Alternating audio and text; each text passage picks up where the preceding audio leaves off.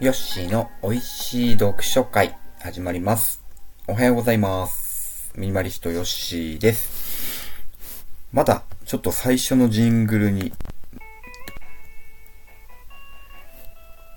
おや、あ、ちょっとうまく聞けたかな。失礼しました。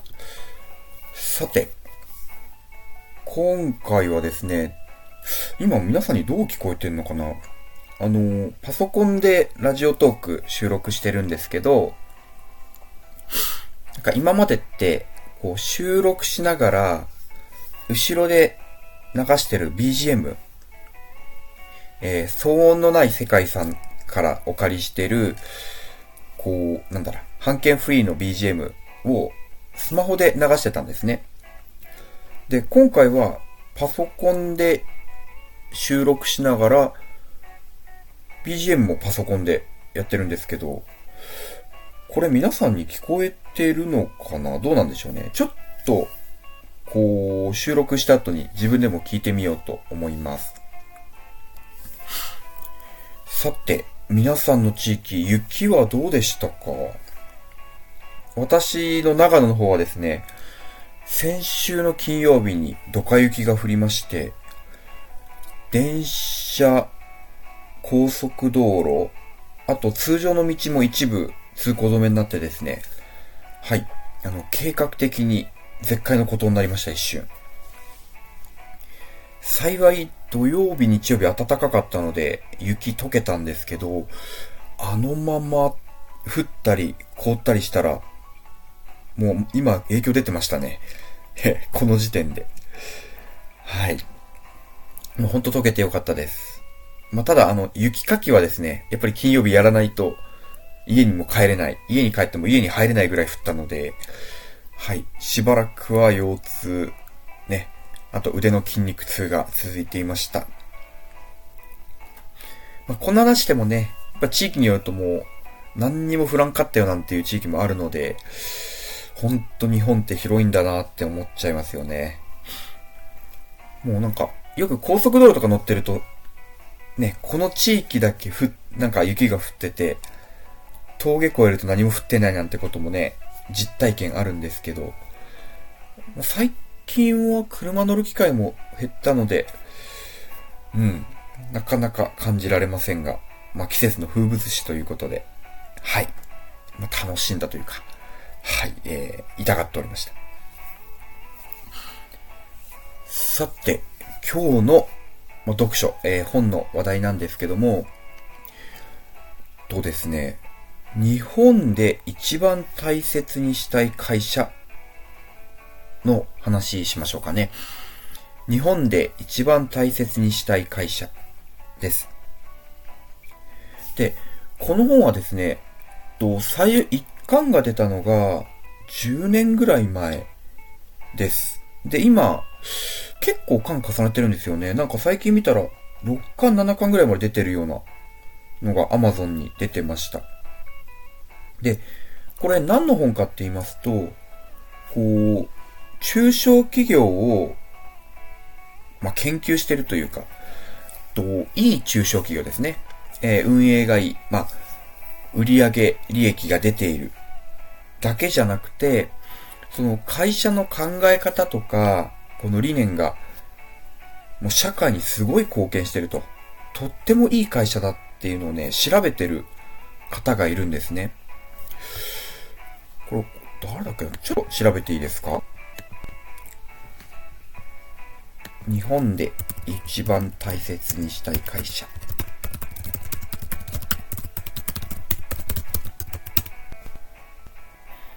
あ、出ましたね。坂口、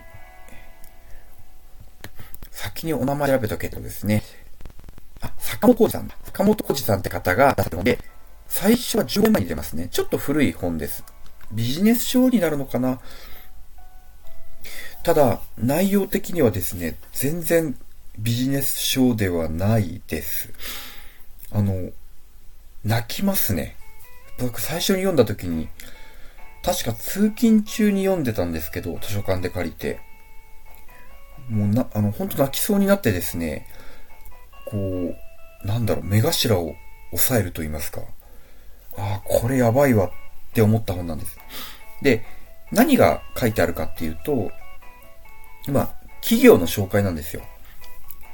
日本にある、こんな会社があるよっていうのをね、書いてある本。で、それが、すごい儲かってるよっていうのがメインではなくて、まあ、赤字の企業ってないんですけど、と、なんか、ま、文字通り、世のため、人のために仕事ってしてますよねっていうのを、もう体現してるっていうんですかね。あの、口に出してるんじゃなくて、本当にやってる会社なんですよ。で、そういうのを一つの本で5社から6社紹介してる。で、どの会社も、まあ、その社長さんとか、従業員の人がもうすごい、プライドを持ってやってる。っていうのをまとめてる本なんですね。まあ、ちょうどあの、長野県にも一社、そんな会社があるので、ちょっとご紹介させてください。稲食品工業株式会社ってのがあります。稲食ですね。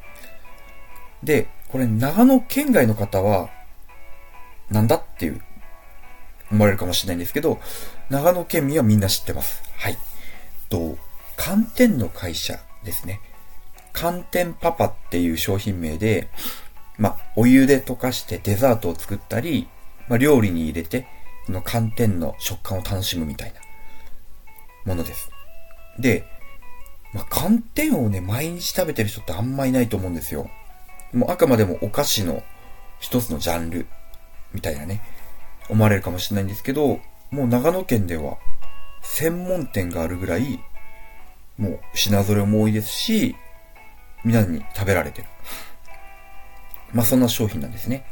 で、この稲食品ってのが、えー、48年間増収増益をしてたんですよ。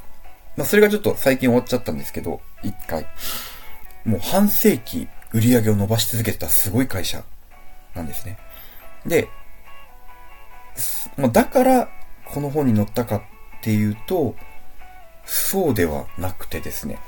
まあ、この会社の真骨頂は、こう、経営理念と、まあ、それを本当にやってるってことにあります。と、経営理念がね、いい会社を作りましょう。いい会社になりましょう。みたいな。ほんとシンプルなもので。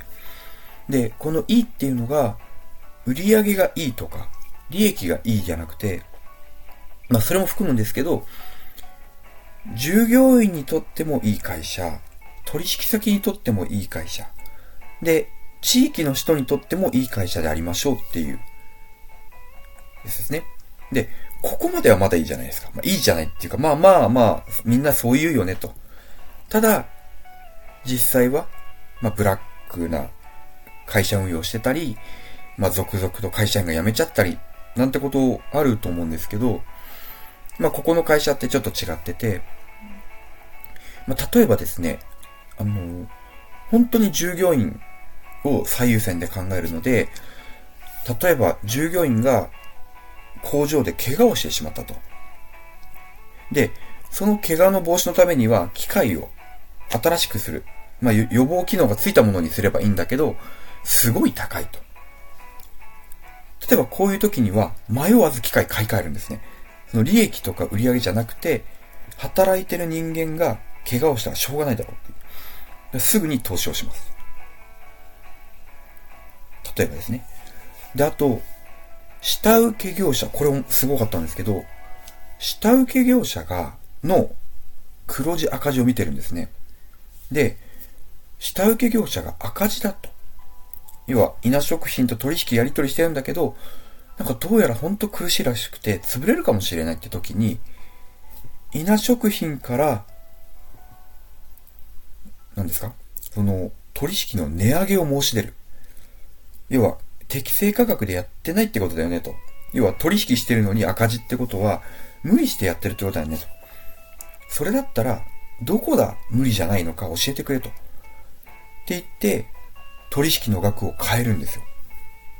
いや、結局なぜなのかっていうと、いい会社っていうのは、下請け業者にとってもいい会社でありたいっていう記念がある。だから、売上利益市場主義だったら絶対そんなことしないわけですよね。いかに1円でも削れるか。で、黒字赤字は相手の責任って言って押し付ける。っていうのが普通な中で、そんなことはしないんですね。で、あと、地域の方にとっても、もう周りの人たちからやっぱり嫌われる会社ではあっちゃいかんということで、例えば3万坪ある工場の敷地、まあ、これが森の中にあるんですけど、その森、まあ、森林公園ですね。それを、まあ、稲市民に開放している。だとか、あと、その公園の中に通学路がありまして、まあ、それがその、なんだろうな、道路を挟んでるから、ちょっと危ない。車行き来してるところを小学生がわーって走ってたんだけど、まあ、敷地内でね、まあ、事故なんか起きたら大変だということで、あの、歩道橋を市に寄付したらしいです。うちで歩道橋を作るからそれ使ってくれって言って。うん。歩道橋を寄付するなんて聞いたことないですけどね。まあ、もうそんなエピソードが山のようにあってですね、働いてる面、方々もすごい誇りを持っている。本当に自分の子供を同じ会社に入れたいって思うぐらいがロイヤリティが上がってるらしいんですね。まあ、これちょっと地元の会社なんでも思わず語っちゃいましたけど、こんな会社がわんさか入ってます。これが日本で一番大切にしたい会社っていう本ですね。はい。本当にこう、涙なしでは読めないビジネス書ですので、もしご興味あれば読んでみてください。はい。以上です。えー、この本美味しかったでしょうか？また聞いてください。よしでした。